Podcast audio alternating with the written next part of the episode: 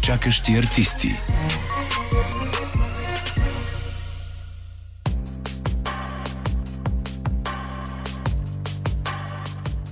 Добър вечер от Централното студио на Дарик Радио в София. Часът е малко след 19.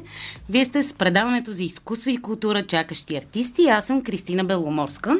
И тази вечер в рамките на час и половина, заедно с моите гости, които ще ви представя малко по-късно, ще се опитаме да разнищим една тема, която в последните няколко седмици се превърна в изключително актуална, предизвика различни реакции и обсъждания, както в медиите, така и в лични наши разговори.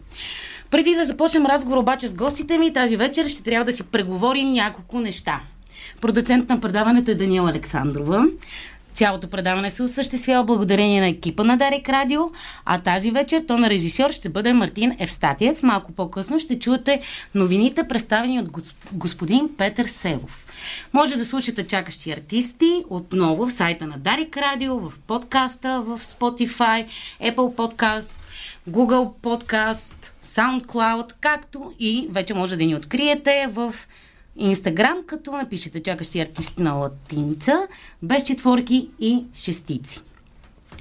Тази вечер темата на предаването ще бъде те наречената кенсел култура, която се формира преди малко повече от 10 години в Америка и като всяко ново нещо, с едно голямо закъснение за добро или за зло, тя започна да се проявява и на нашата географска ширина – Повод за това беше част от подкаста на Юнислав Йотов Тото, в който Тити Папазов разказа за случая, в който възпитателно обръсна главата на бившата негова приятелка, която по негови думи му е изневерила. А водещ на, водещия на подкаста се смееше, подкрепяки сякаш историята на Папазов. Последва огромно обществено негодование, което беше силно мотивирано и от големи обществен проблем, а именно случая с младата Девора. Последваха протести с искане на промяна в наказателния кодекс, категорично определение за това какво е домашно насилие, какво е наказанието за това. Изискаха се и промени в критериите при определенето на лека, средна или тежка телесна повреда. В същото време вече настърканото общество стартира и първото категорично канцелиране на обществена личност, а именно тази на подкастера, ако има въобще такава дума, Тото. Последваха, последваха откази от спонсори, отлив на последователи и абсолютно обругаване на неговата личност. Но за това ще си поговорим след минутка. Искам да ви представя моите гости без повече да увъртам. Журналиста Петър Селов и поета, сценарист, публицист, есеист и доктор Иван Ланджев, с които тази вечер ще си говорим именно за феномена на кенсел културата. Здравейте! Здравейте! Добър вечер! Белек на какво е проявяването на тази кенсел култура именно днес в контекста, а, в който всички ние живеем? Това е някакво обществено пробуждане или се явява като нов инструмент, ново средство, чрез което вече едно събудено общество за пореден път заявява, че то вече не може да живее по този начин и взима в себе си някаква а, такава регулаторна функция. Иван да започне, аз предлагам. Според мен си струва първо да се запитаме същински проявява ли се кенсел култура в България? Може ли това, което сега се случва напоследък, да го наречем кенсел култура? Аз не съм убеден. По-скоро ми изглежда, че сега сме в положение пиши кенсел култура и да си ходим. Малко е такова. А, ако почнем да разнищваме случаите един по един, ще видим, че в повечето от тях не можем да говорим за кенсел култура. Аз мога да сравня, тъй като наскоро се върнах от щатите. И а, там кенсел културата продължава, не е такава каквато започна, особено в вихара на движението Мито, но обикновено тя следваше един и същ шаблон, както го наричат там, патърн. А, особено в случая с домашното насилие. Да речем, жертви а, на насилие от страна на известна личност, на на човек от селебрити културата там, от селебрити класата, а, жертви на насилие от тяхна страна, а, изведнъж събират смелост да изявят публично това, което е станало преди 15, 20, понякога и 30 години. А, ако жертвата не е само една, следва лавинообразен ефект. Така се случи, примерно, с кариерата на стендъп комика Бил Козби, защото се оказа, че той от 60-те нататък е правил едно и също нещо а, с много жени на върха на славата си. Той ги е канял в хотелските си стаи, сипвал има приспивателно, след което се е възползвал от тях, физически насилвал ги, докато те дори са в безсъзнание. Много грозни постъпки. Оказва се, че това се е случило с едно 50 жени, съвсем сериозно, без преувеличение. Последва справедлив процес. Той беше обвинен и осъден, макар че вече е на преклонна възраст, и на него му се случи този простовод кенсъл. Но съдебният процес доказа, че той има вина. По-нататък подобен шаблон последва а, и с други много известни личности и не всички бяха доказано виновни. Някои ги оправдаха. Тоест не може с един и същия аршин да се мерят всички случаи. Обаче, ако може да намерим нещо общо, обикновено жертвите са тези, които проговарят. А в нашия случай, по нашите ширини, какво стана?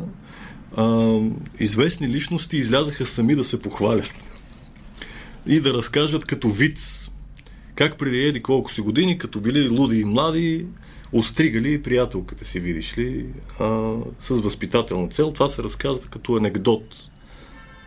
Ти ти го разказа като анекдот. Някаква смешна история, което беше най-поразително от всичко, защото дори от дистанцията на времето, този човек, който сега би трябвало да е много по-помадрял, съзрял, да не разсъждава по същия начин, излиза, че той все още не разбира, че не е окей okay постъпката му и това, което е направил е много зле, за да го разкаже като вид. Но мисълта ми е следната, аз малко подробно а, тръгнах, мисълта ми е, че той сам го разказа. Никой не го е обвинил, никой не го е изобличил, за да го канцелира. Ама те обикновено така се, сякаш без да искат. Да. Ми виждате, да че в Штатите не става така. Жертвите ги обвиняват. А, а, да, добре, а, а, а тук едни хора сами се хвалят, защото всъщност не разбират какъв е проблема. И после, когато се случи справедлив обществен гняв, те почват да крещят кенсел култура. Мен ме канцелираха сега, това е преднамерена атака срещу мен. Е, каква атака срещу тебе, като ти излизаш сам се хвалиш и не разбираш, че си поступил отвратително? Да, но тук сякаш проблема при, при а, Тити и Тото е, че първо проблема е, че забравяме... България гледа Тити и Тото. Това е, това, това е, е безспорно. И, и според мен, наистина, това, че ние много по-късно разбрахме за, за, този, за това гостуване и за този подкаст, а, някак говори за това каква аудитория има този човек. Но не това ми е на мен мисълта.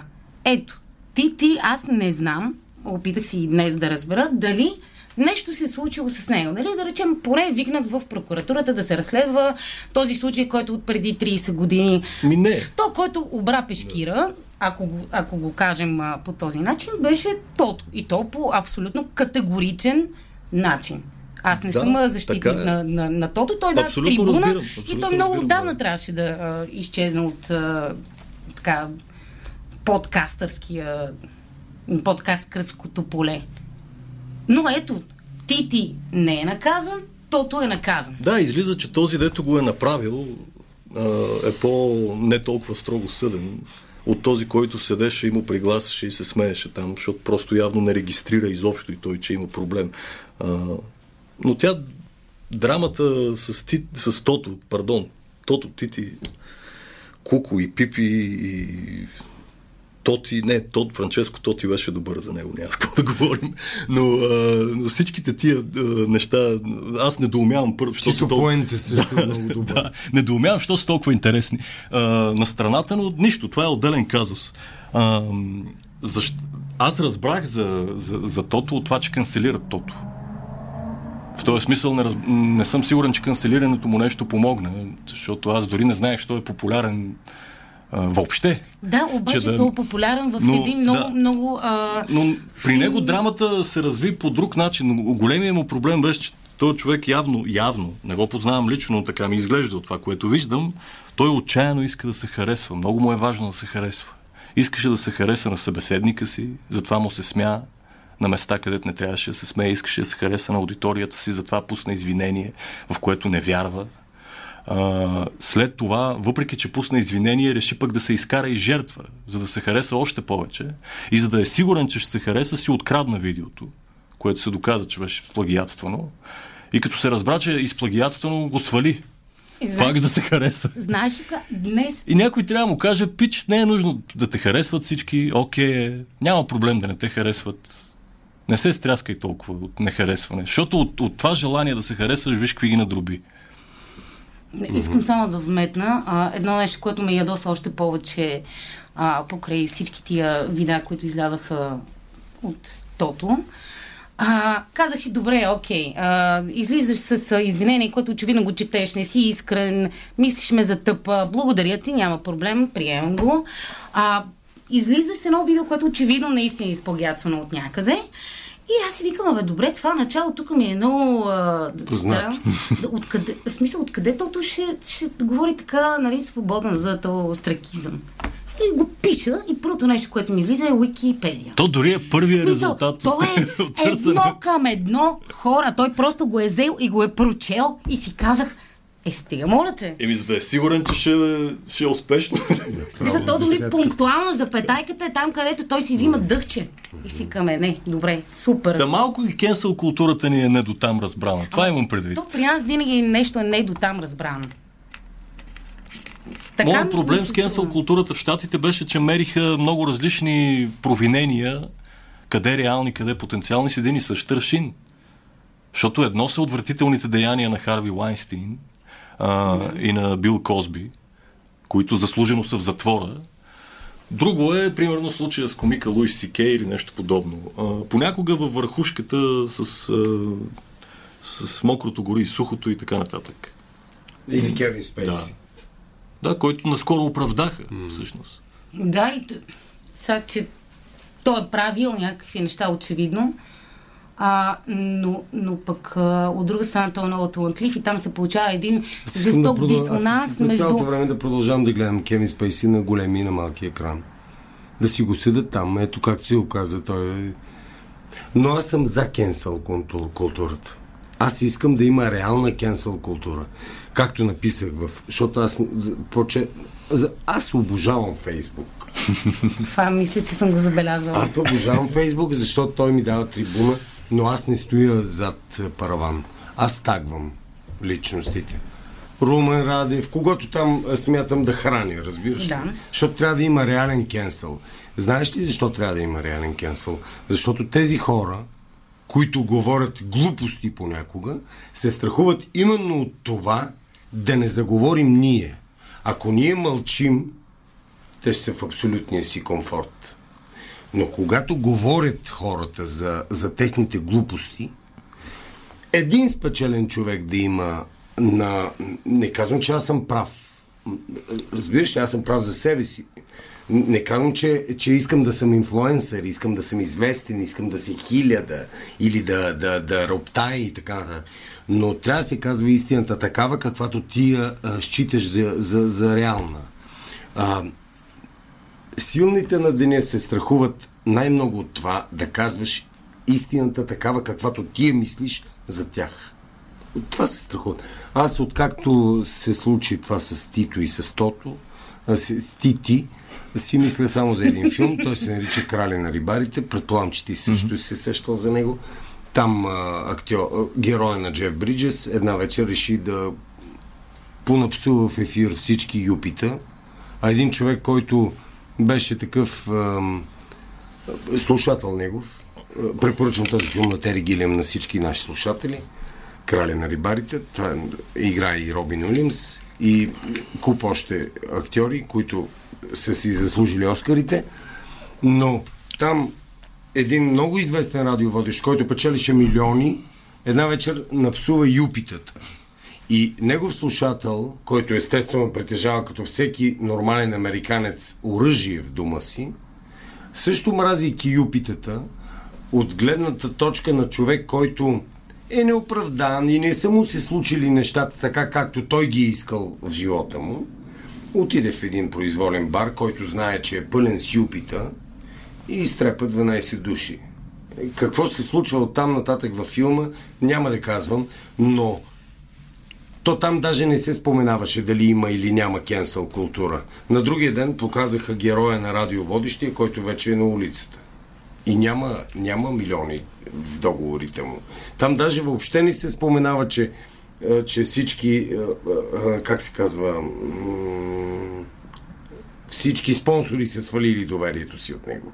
Това е толкова, толкова логично, че се случи, че го показаха на улицата. И, и той отиде при бившата си приятелка, която видиш ли, докато беше звезда, беше забравил. И така нататък, и така нататък. Добре, вие споменахте за... Тоест, ти, ти, ти каза, че си достатъчно свободен да изразяваш мнението да, си. Да, чувствам свободен. Съпругата ми ме пита постоянно не се ли притеснявам.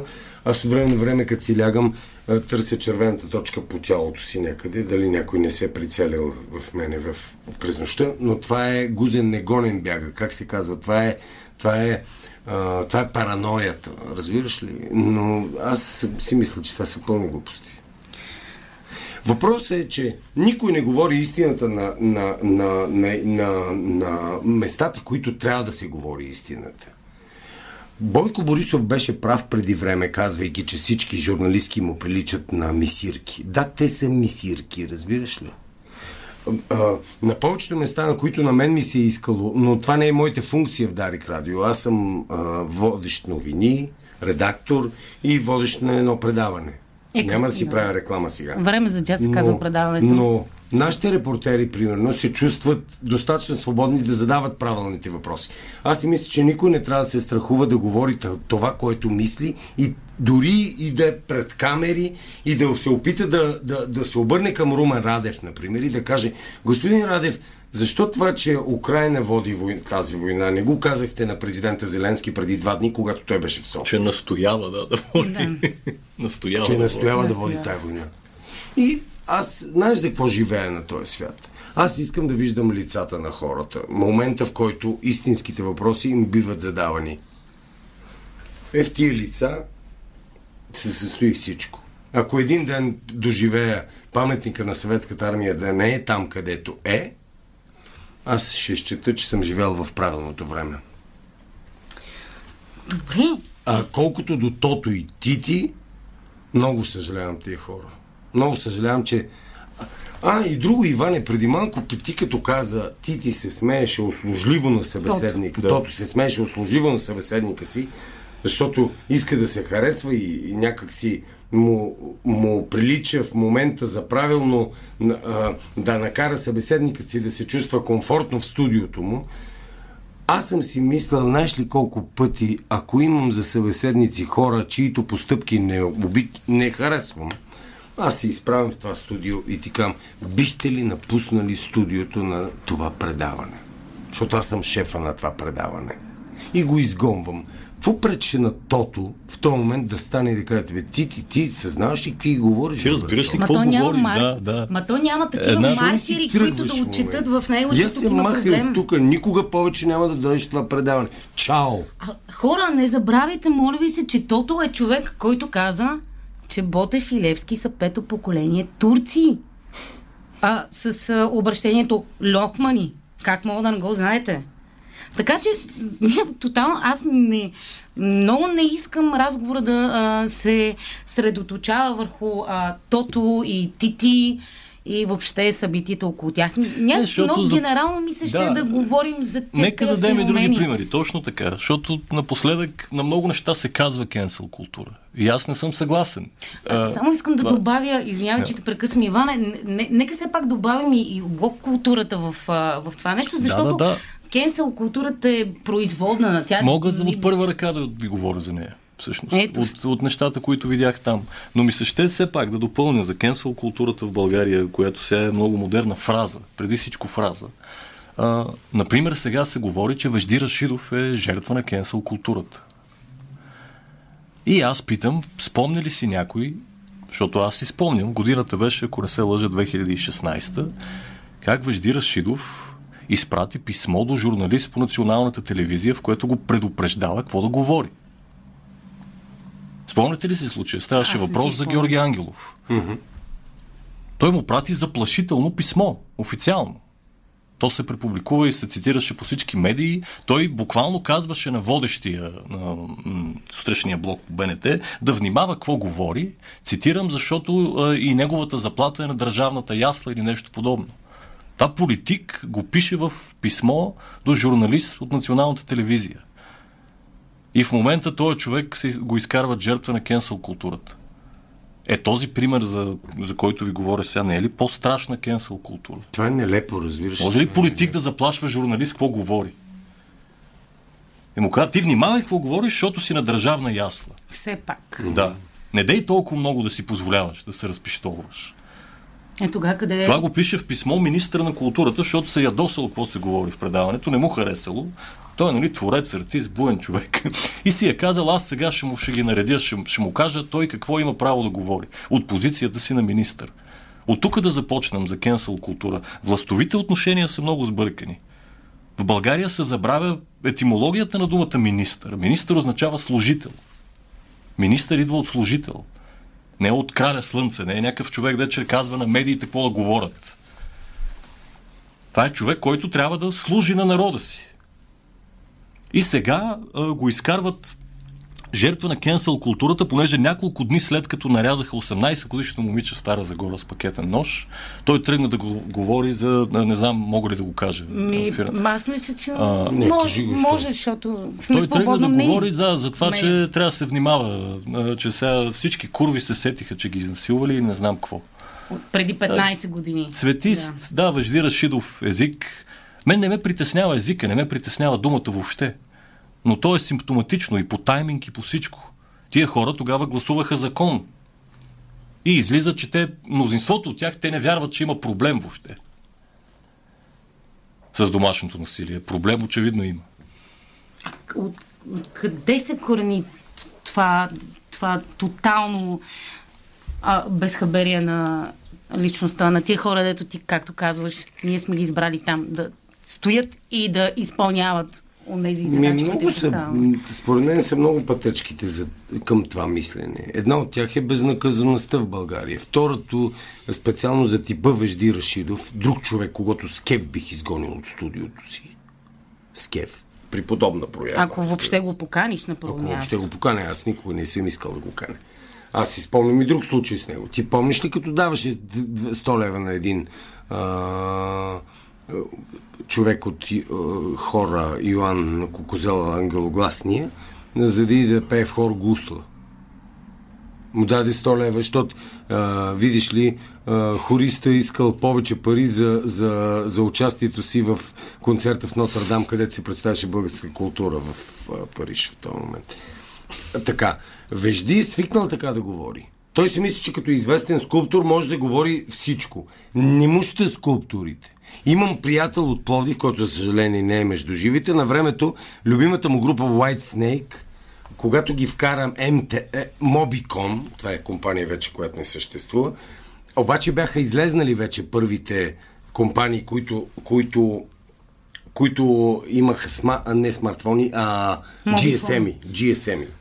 И той каза, не, аз ще остана с Mobicom, защото те ми доведоха White Snake. Аз, няма, аз не съм любопитен за скулптурите на Вежди Рашидов, който м- многократно ми е доказвал, че е удивителен простак. Добре, нека да, да спрем за малко до тук, защото, а, както знаеш, сме в радиото, следват реклами, а след мъничко и новините по Дарик Радио. Така че ще се върнем след мъничко в студиото на Дарик. Останете с нас. Това е Дарик Радио.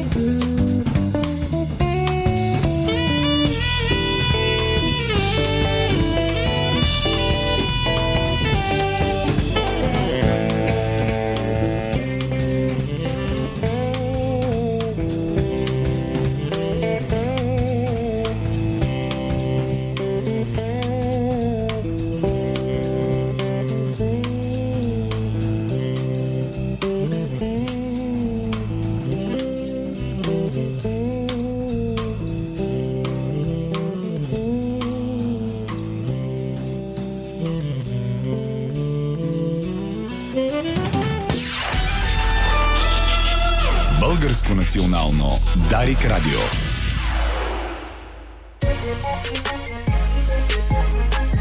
Чакащи артисти.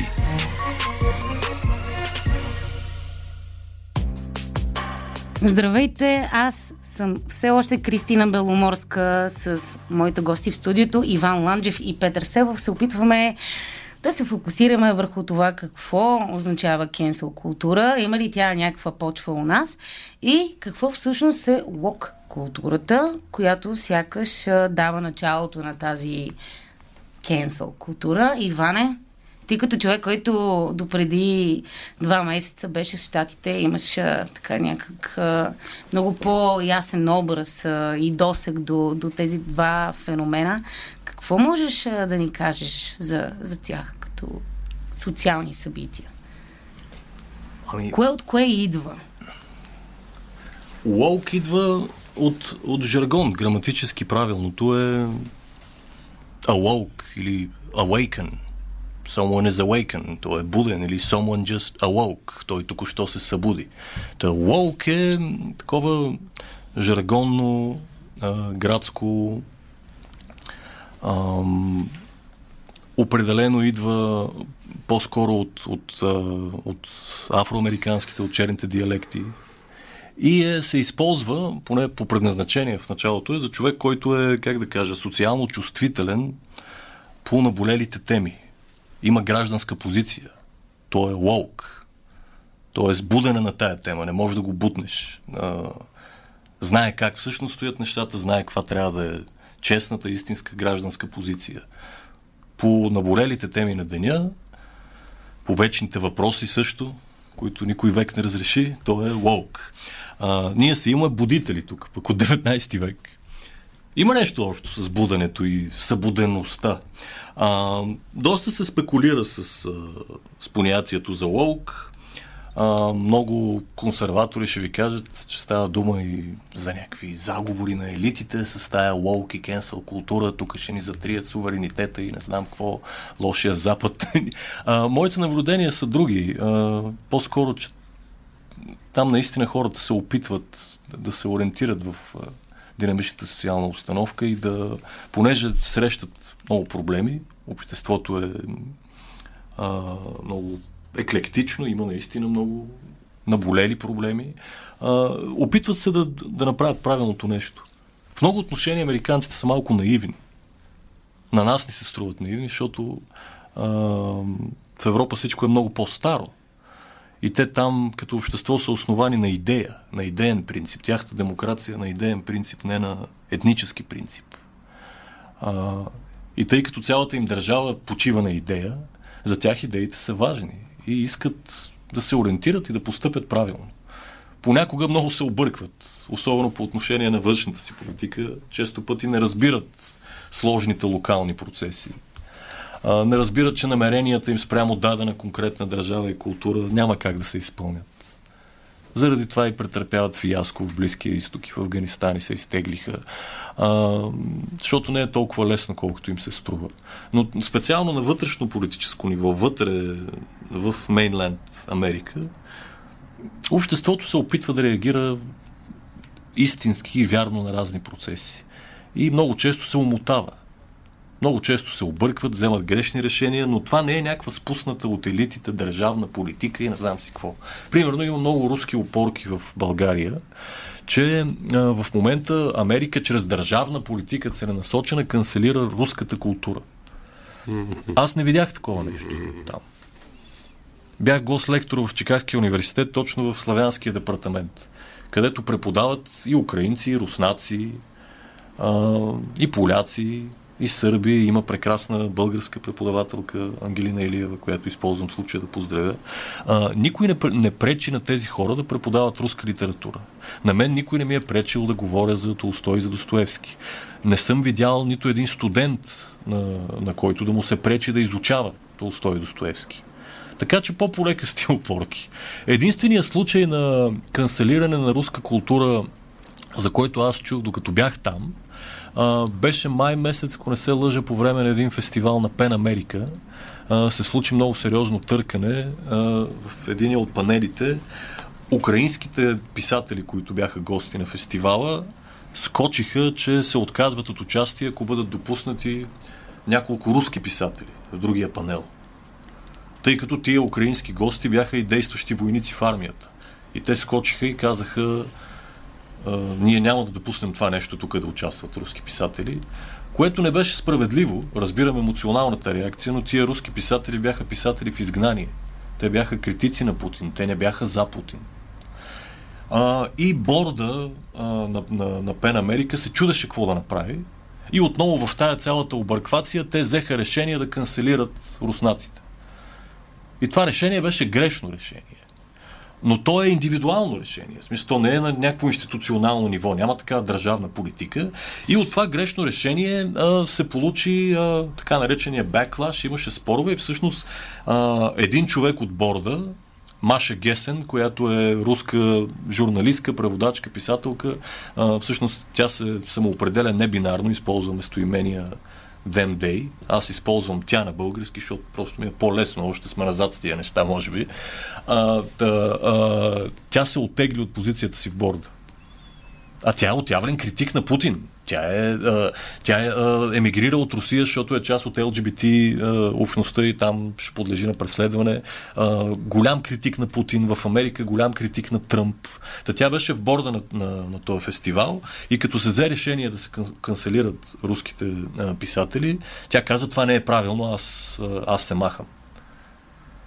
А, въпреки, че подкрепя Украина във войната. Но виждате ли, там има жив дебат това ми е мисълта. Единственият случай на такова канцелиране беше този. В университета не съм видял канцелиране, имаше много украински гости, имаше много руски гости, които са дисиденти. А, големия поет и общественик Дмитрий Биков, който беше тровен в Русия. А, той в момента преподава в Корнел, той дойде на гости за няколко лекции в Чикаго. А, и го слушаха и американци, и украинци. И един българин го слушаше и така нямаше търпение да си говори с него, защото му е фен. Та това по повод канцелирането на руската култура. Та, та целият wokeness, в него има много издънки, има много глупости. А, но аз виждам все пак някакъв чист опит нещо да се направи, да се реагира правилно. Много често стават издънки, но те не са държавна политика на цензура. И това, което ме притеснява в кенсъл културата, трябва да се каже, е, че не, тя не трябва да елиминира презумцията за невиновност като се хвърлят обвинения по човек, той трябва да бъде изправен пред съд а, и да се докаже, че е виновен. При много случаи се доказа, че е виновен. Ето в случая с Кевин Спейси го оправдаха. Така че презумцията за невиновност трябва да, трябва да си съществува. Тя е все пак основа на, на обществото ни. А виждате, че в нашия дебат каква презумпция за невиновност, като ти, ти излиза и сам казва какво е направил. Да, все пак обаче струва ми се, че а, има... Сега ще малко далече ще, ще започна а, ще стигна до въпроса си. Лоб културата все пак а, е нещо, което в себе си съдържа и изисква толерантност. Не, към, към инакомислещите, да. към, към онзи, който е другия. Mm-hmm. А, но се стига до един такъв момент, в който а, се появява един а, много обратен расизъм, го наричат. Mm-hmm. Имаше едно а, видео, което аз не знам вие дали сте, дали сте попаднали на него. Една дама, която е според мен афроамериканка, я питат тя дали би се омъжила за, за бял мъж и би ли искала да има дете от него. И тя казва, ами не, не желая, защото аз искам да запазя кръвта си чиста и моите деца да бъдат с чиста кръв. И аз, аз си казвам – аз трябва ли да, да реагирам на това нещо? Трябва ли да се обидя? Трябва ли да кажа, че по някакъв начин тя, тя налага някакъв вид расизъм върху мен, защото аз съм бяла? Какво е това нещо? Докъде, докъде може да а, стои толерантността и къде започва да се, да се да изпада в крайност, да се изражда? Добре, а, Петре?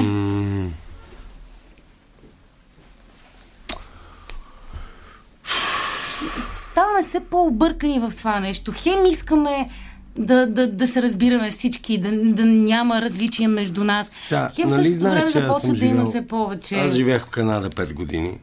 Там аз така възпитавам децата си. Аз до ден днешен не съм чул нито от единия, нито от другия да каже негър. Негър не се говори, така не се говори. Казва се чернокош или афроамериканец. Друг е въпрос, че аз искам да се родя в следващия си живот е, чернокош. Защото някак си отвътре ще ми идва да свиря на нещо Да. и то добре. Без да го уча даже. Като циганите. Нещо. Аз един път чух едно дете в трамвая, което а, каза, че просто иска да стане черен. Да. Малкият ми син ме успокоява и ми казва, стига си ми досаждал, ти не разбрали, че вече си бил чернокош в предишния си живот, стига толкова. Това в кръга на шегата. За толерантността и а, крайността. Толерантността аз я видях последния начин в Канада. А, тя обаче е обратна.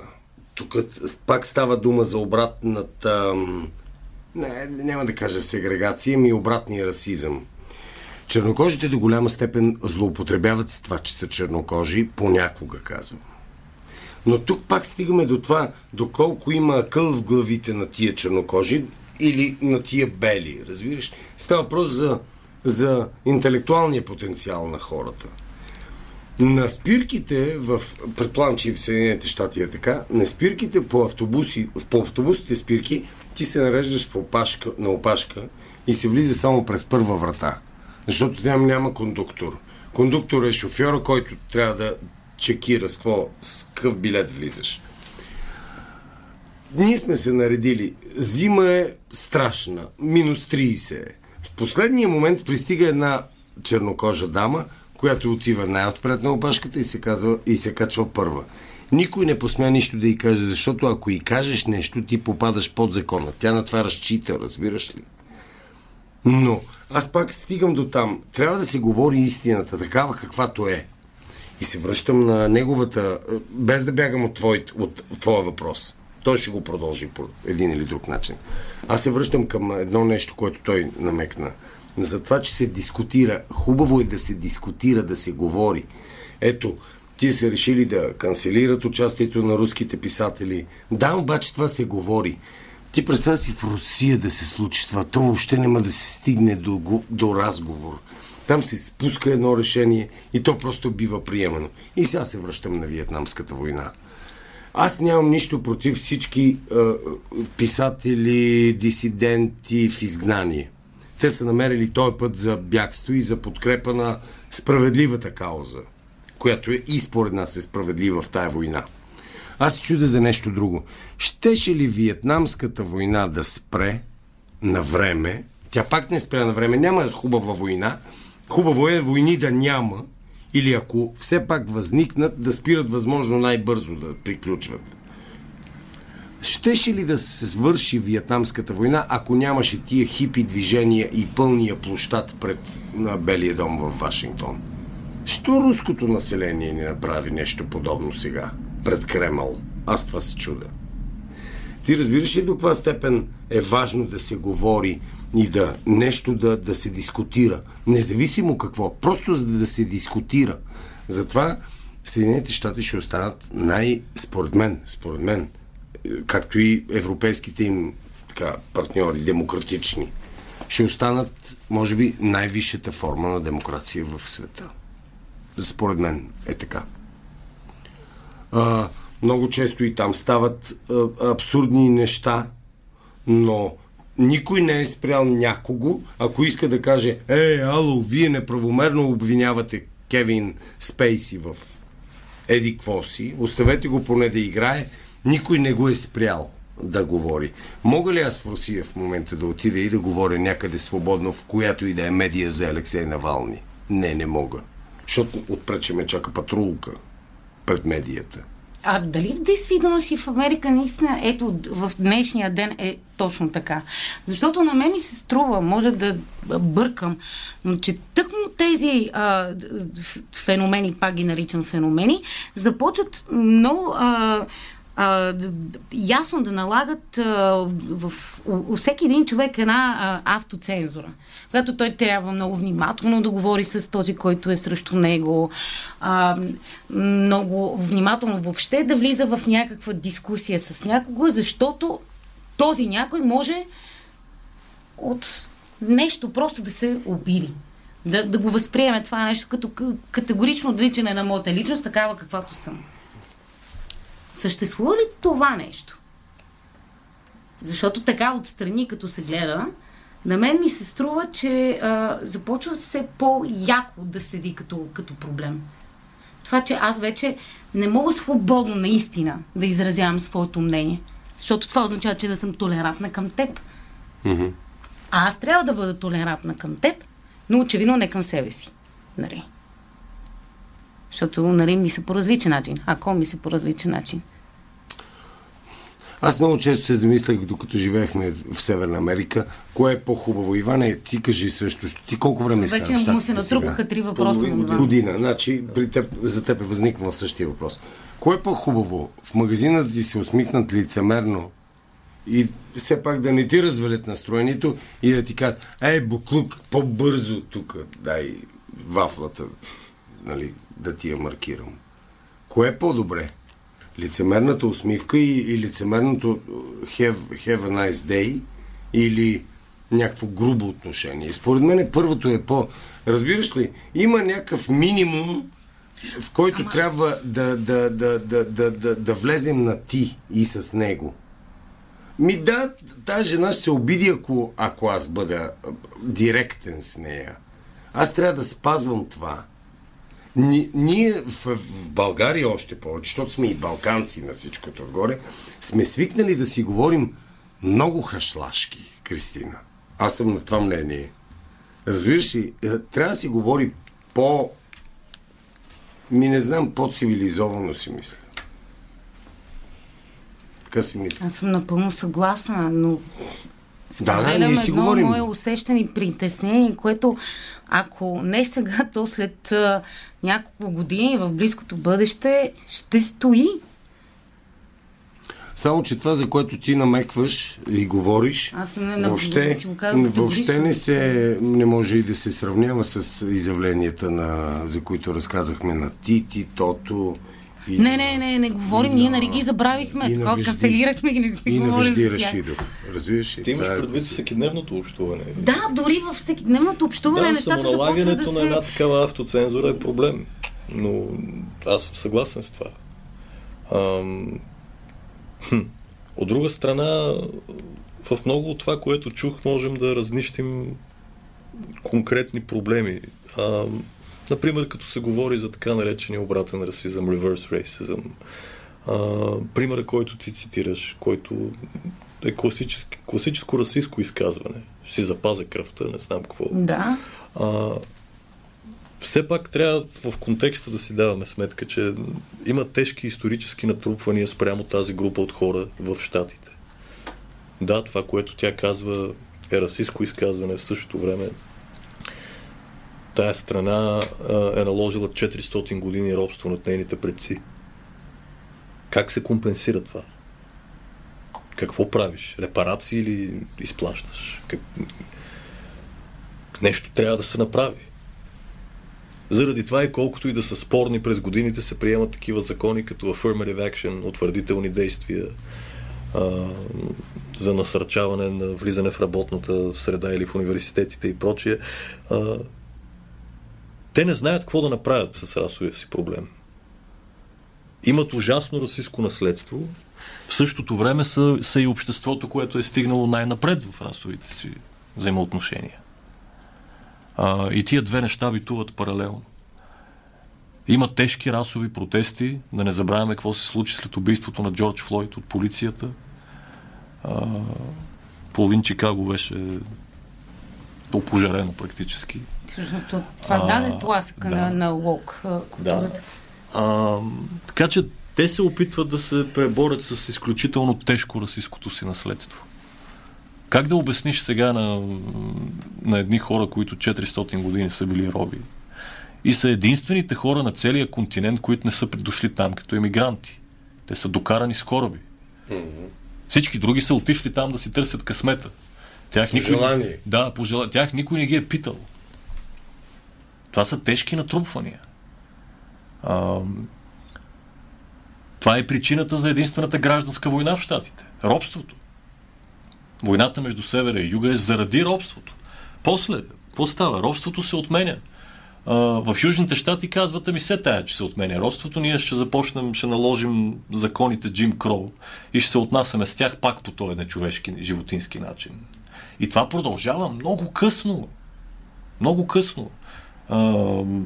Битките за равни граждански права на, на доктор Мартин Лутер Кинг младши или на Малкъл Мекс, говорим за 60-те години на 20 век. 60-те години на 20 век. Смятайте до кога продължава това нечовешко отношение, да не можеш да се качиш отпред, отпред в автобуса, да не можеш да пиеш от същата чешма, фонтана в парка, да не можеш да ходиш в същата градска туалетна. Това са тежки натрупвания, които трябва да се вземат предвид. И те продължават да бълбукат и да, и да клокочат. А, в Штатите живях в такъв расово смесен квартал, точно в Саутсайд, Чикаго, с цялата тая ноторна лоша репутация на района. Много е интересна смесицата, защото всъщност кампуса на университета, който е доста стар, той е само две години по-млад от нашия Софийски университет. А, кампуса е там, в Саутсайд. А, и, и университетът е много богат, голям, престижен квартал, около него е чудесен, но в съседство има брутални гета. А, и човек трябва да внимава къде ходи. В същото време, живеейки в квартала на университета, ти живееш с всички раси. И това, което аз открих на база личния си опит е, че ако ти показваш уважение към другите и другите показват уважение mm-hmm. към тебе. Mm-hmm. Хората са най-различни. Това, че някой е черен, не значи, че може да задължително да свири, да пее или да се боксира добре. Ходих да, ходих да казвам защото ходих да тренирам в една зала, в която повечето хора бяха чернокожи, брати или латиноси. А, но там никога не е имало никакви расови проблеми. Спорта обединява хората. Никой не се прави на интересен, независимо от каква раса или, от, или а, на какво ниво е в спорта. Всеки помага на другия, цари някаква приятелска атмосфера. Ще ми се в живота да е така. Съжаление, в живота не е така. Но това, което все пак, което аз открих, е, че най-малкото, което се изисква от теб, е ти да подхождаш с уважение към другите. И да се надяваш, че получиш същото. Българина толерантен ли? На, на базата на опита вече, който имате колко години? Ние зависи, ние сме толерантни. Тук Ма ние, да, да. сме Но толерантни. Генерално, защото ние си живеем в нашите балончета и Ми, Са, не, не. не. не знам кой колко има представа какво се случва. Според мен не е толерантен. Българин. И според мен. В парламента има законно избрани на народни представители от партии, които са открито профашистски. Да, това А, и никой няма проблем с това. Прави впечатление, че а, покрай кенсъл културата и тия неща много, много усилено вече се говори за видове фашизъм и някакси всичко е фашизъм без фашизма. Значи, по либерален фашизъм. Ние сме жертва на либералния фашизъм, на лоук фашизма. Да, Има, някак- значи, медиен, кул- медиен фашизъм, културен фашизъм. Само фашистския фашизъм е окей. Избираме го в парламента. Он, он, онзи ден прочетох, че всъщност а, нали, има някакви такива допускания, че кенсъл културата може да се разглежда като а, някаква нова тоталитарна а, Страшен система. фашизъм настана, мракобесни времена. Човек даже не може да се похвали в национален ефир, че си е остригал бившата като животно. Голям фашизъм настана. Едно време можехме свободно да говорим тия неща. Сега, видите ли, сега в този климат на фашизъм народен представител, бивш министр на културата, дори не може спокойно да нарече жените курви. Такъв, Ами много е такъв фашизъм настана. И, да, започна да става все по-страшно. Ми се струва. Надявам се слушателите да разбират, че това е ирония. Да. Не, защото Разбира не се. се Те са виждаме. трима, четирима, Чува се, не, защото по радиото не ги подценявам, просто по радиото се чува само глас и да. Да, не, разбират. Добре, има ли а, някак... А, възможност да се, да се е, намери някакъв е, изход от е, всички тези ситуации, в които непрекъснато като, като общество попадаме, някакъв механизъм, социален механизъм, който да възпита хората толерантност и емпатия, ма същинска. Не? Еми, така... има начин. Според мен начин е да си дадем първо ясна сметка, че у нас проблема не е наличието на кенсъл култура, е липсата на култура. Въобще, като цяло. И след това да помислим с 0,4% бюджет за култура, дали резултатите няма да са все такива, каквито са в момента. Искаш ли едно крайно мнение? Много Да, крайно. Аз ма, си спомням тук, като гостуваше в последните си години Джоко Росич, а, в едно от гостувници в сутрешния блок на Дарик, беше казал, знаеш какво, въобще не ми трябва тия емигранти да заминават в чужбина. Казвам като човек, който се е върнал с много така носталгично, от любов към България, колкото и да ти звучи помпозно и патетично. Те отиват да ползват една готова система, която не е тяхна. Тя не е изградена от тях, с тяхна помощ и така нататък. И даваше винаги пример, последния много обичам този пример. И си представете след военна Германия, виновна на целия свят, под маската на Адолф Хитлер, да се беше изнесла. Щеше ли днес да има германска економика, БМВ, Мерцедес, извинявам се за продуктовото позициониране? После ще ми дадеш И така парите да ги донесем. Така. Сега се връщам а, а, а, към твоята тема. На мен страшно ме е страх за това, което става в домовете на всички хора по света, когато там няма бръмбари, там няма камери. Там нещата стават. Тоест, ние разбрахме за Дебора, благодарение на приятелка на семейството. Ти знаеш колко такива неща стават по, по света и в България, а, дето въобще не чуваме за тях. Сега ще ти кажа едно такова нещо, което на мен ми се аз случи в ще ти задам Канада. един въпрос покрай За да ти кажа за вътрешния расизъм, за вътрешната така, как се казва, как, а, за една омраза, която е по съвсем други причини. Аз в Канада срещнах, е, ние бяхме решили вече да се връщаме към България. Това никога не съм го разказвал, в смисъл в ефир. В ефир това не е попадало, защото е страшно това, което ще кажа. Един ден аз работих тогава в ресторант, като помощник готвач. Пушенето вече беше забранено в Канада, вътре в е, заведения и в е, нали, салони. Излизахме навън, беше лято. И един е, канадец, френски канадец, ме попита, харесва ли ти тук? Викам, не, отвратително е. Той казва, много си директен, бе. Ще си изидеш някъде шамарите. И аз му казвам, аз мога да бъда и по-директен, това е само началото. Аз, мен беше писнало от всичко, разбираш ли? Съответно, аз се чувствах добре само 3 месеца в Канада. Те са юли и септември, защото тогава имаше фестивали, съответно джаз и кино. И аз бях акредитиран журналист и на двата фестивала. Тогава се чувствах добре. Но това са само 2 месеца в годината. Така както и да е, да не обяснявам подробности. Той казва, откъде си? И аз казвам от България. Говорим си на френски. И аз виждам, че той е заобграден от свои колеги, които са също френски канадци. Той казва, какво не ти харесва тук? И аз сега няма да обяснявам на хората. Студеното време е най-малкото. М- Мразя това да ме приравни. Ето ти, ето ти дискриминация. Нямаш право да ми казваш, че аз трябва да уча образование на ново за да стана учител. Аз съм си изряден френски. Аз мога да дойда, както той отишъл и е преподавал. Той не е завършил на ново в Штатите, за да има правото да преподава, разбираш ли?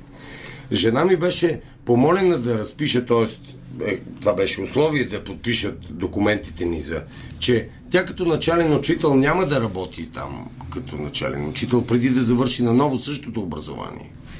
Оказва се, че този мъж е омъжен за, оженен за българка.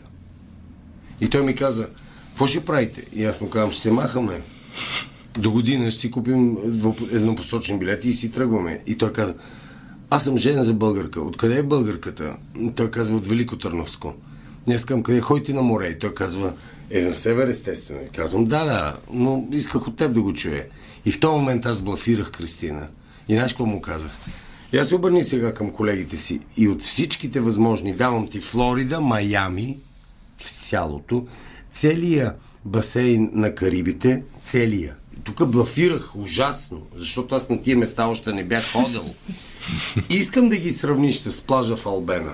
Той знаеш какво каза на чист език, френски? Той се обърна и каза Il n'est pas а пляс комса. Е, Няма такова нещо Няма като такова Албена. място, Да, да, да. да, той наистина си представи всички тия места. На, той ме покани на кафе на другия ден. И знаеш какво ми каза? Ето, това е прожект, когато в къщи се говорят неща, които никой не чува. Аз в момента рискувам и него, ако сме в Канада и ги разкажа това, аз рискувам неговото съществуване. Не физическо, той ми помоли ние на никого да не казвам в ресторанта на негови колеги, защото има Министерство на информацията, както в, има такова в Оруел. Има Министерство на иммиграцията и така нататък, което преследва една политика да засели тази малко заселена територия с колко се може повече и повече хора. Той каза, бягайте на другия ден на кафе. Бягайте възможно най-скоро, защото ние ви мразим но не го казва и на никого. Защо ме мразиш, бе, човек? Ти с колко езика си? И аз му казвам, аз, мен не ме брой, аз съм с четири езика. Освен българския. А, не, не, с колко минимум идва българина тук? И аз минимум с един. На, да, е, именно. На втората, изре... на втората година той е добре вече и с френския. И вие се явявате явна конкуренция за моите работни места. А какво да говорим за децата ни? Ние за това не можем да ви понасяме. И за това, т.е. не чакай американското чудо да, да ти се случи. Т.е. не, аз живях известно време с, подобен, с подобна иллюзия в главата си. Имай предвид, че навсякъде под сурдинка зв- з- може да чуеш неща. не- Всъщност няма да чуеш истината. Никъде. Никъде по света. Тя се случва по домовете. Както насилието, така и говоренето с насилие. Защото това е говорене с насилие. Твоята страна ме кани, но ти не можеш да ме дишаш. Ми да, аз си тръгна още преди да си, ми, си ме потикнал да си тръгна. Но той ми го каза, той имаше смелостта да ми го каже в лицето. Е, това не е расизъм, това е абсолютно човеко-ненавист, разбираш ли? И то само защото аз му преча той да работи, аз му се явявам конкуренция. Нали живеем в свободен свят? Аз мога да ходя където си искам и да работи където, каквото си поискам. Но никой няма те допусне. Но той ми даде елементарен пример. Ти къде си работил в България? Аз му казах в радиостанции. Ти ще дадеш ли мястото на някой, който дойде отвън? И аз му казах, не, ето ти го обратното, разбираш ли? Хубаво е да поглеждаме. Тоест, извода от всичко е да поглеждаме през очите на другия. Няма по-добър начин да, да, да, да, да, да помогнеш и на себе си, и на той, който е преживял нещо неприятно, освен да погледнеш през неговите очи. Да, ма емпатията е един вид талант, mm-hmm. според мен обаче. Искам да завършим с един а, последен въпрос, а, защото отново започнахме да говорим за, за насилието, на което ние ставаме свидетели или не ставаме свидетели, само го чуваме. Попаднах такава ситуация, а, че около мен един мъж беше изключително агресивен, вербално, с една жена.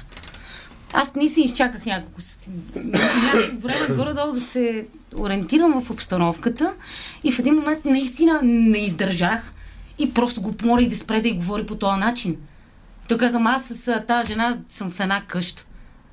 Не съм казах, мен, то, то още е по-страшно, че си в тази къща. И аз реагирах и знам, че трябваше да реагирам в тази ситуация. Човека, с който бях, ми каза, ти нямаш право да го правиш това нещо. Ти не можеш да се месиш в, в техния проблем. Те трябва да се разберат двамата помежду си. Ми, той е И прав, сега- и ти си права, не знам.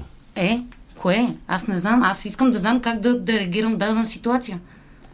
Да, разбира се, ако е живото застрашаващо нещо, ще звъна там по телефона, ще извикам друг човек. Има Но ситуации, ето, в които трябва да се намеси закона. Вече освен двамата. Няма го закона, нали? Това на нас всички ни е ясно. Ето, ти си в тази ситуация и трябва да реагираш бързо. Е, ако човека упражнява насилие, със сигурност трябва да реагираш бързо. Ако двама души се карат шумно Не, то, бя, то, би то беше знаят, заплахи. що Там, се там седяха Аха, заплахи. аха, Е, това е сериозно нещо. От типа на ще ти забия вилицата в челото. Ау. Което аз вече бях до тук. Еми, нормално е да реагираш в този случай, според мен, не знам. Въпросът е, реагираме ли ние или с... Защото според мен ние се страхуваме от това да се, да се намесим. Защото го има, нали, има я моята реакция, има реакцията на този човек, за който аз ви споменах. Това е тяхно нещо. Нас, това е нали, тотална апатия. Към... Ние не сме социално ангажирани към другия човек.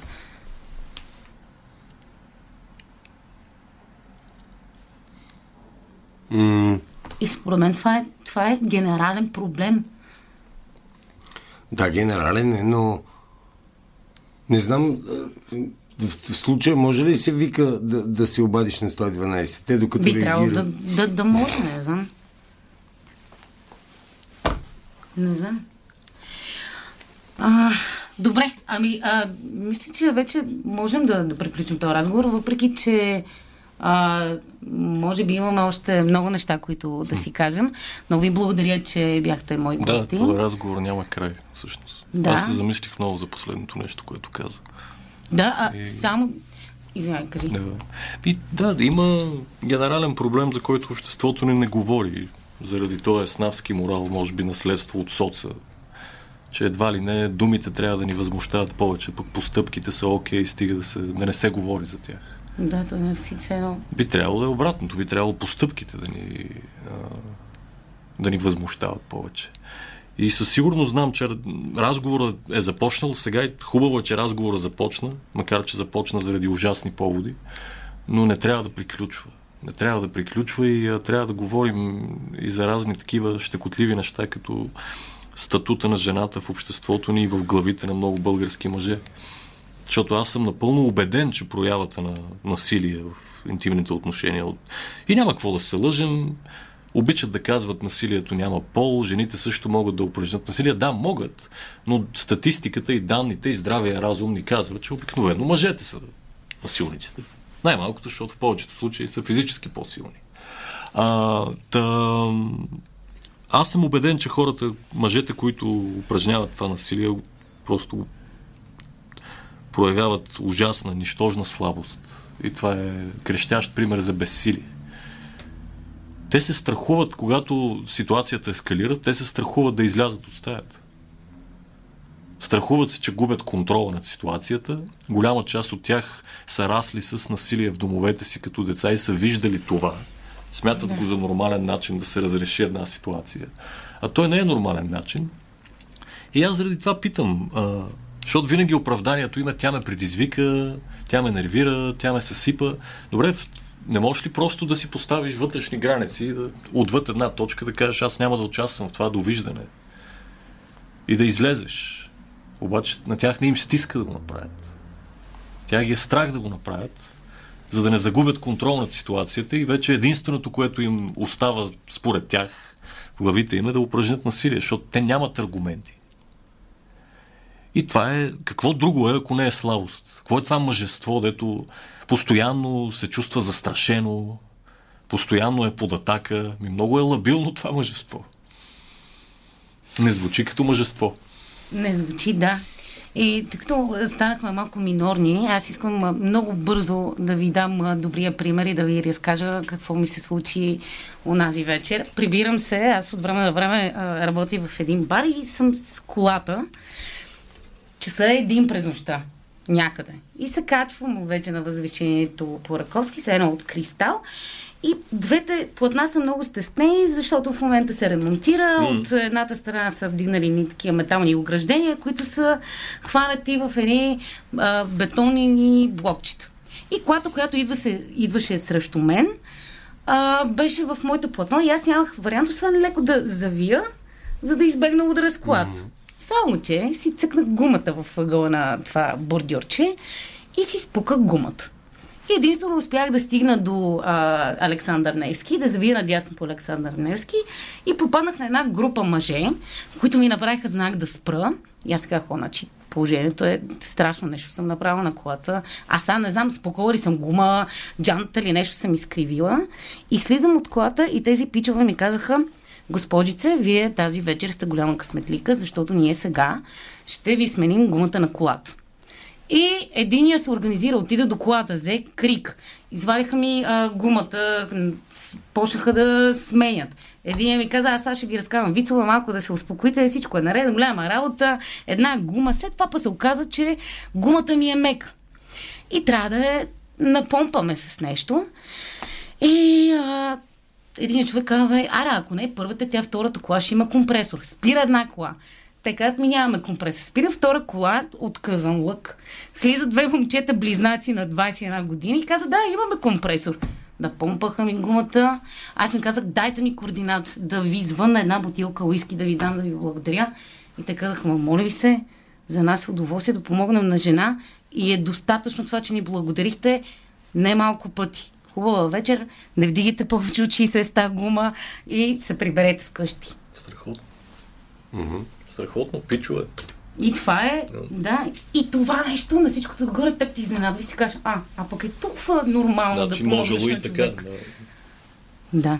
Благодаря ви отново наистина за гостуването тази вечер. Надявам се отново да дойдете в студиото на Дарик Радио. Петър е моят летен вечен гост. Ти заповядай отново. Аз ви пожелавам безсмъртие поне до следващия вторник.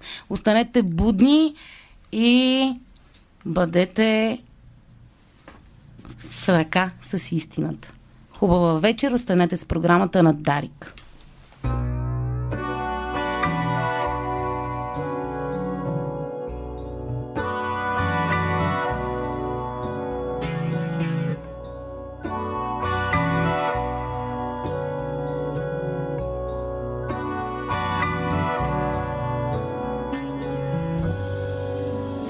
Since I lost you.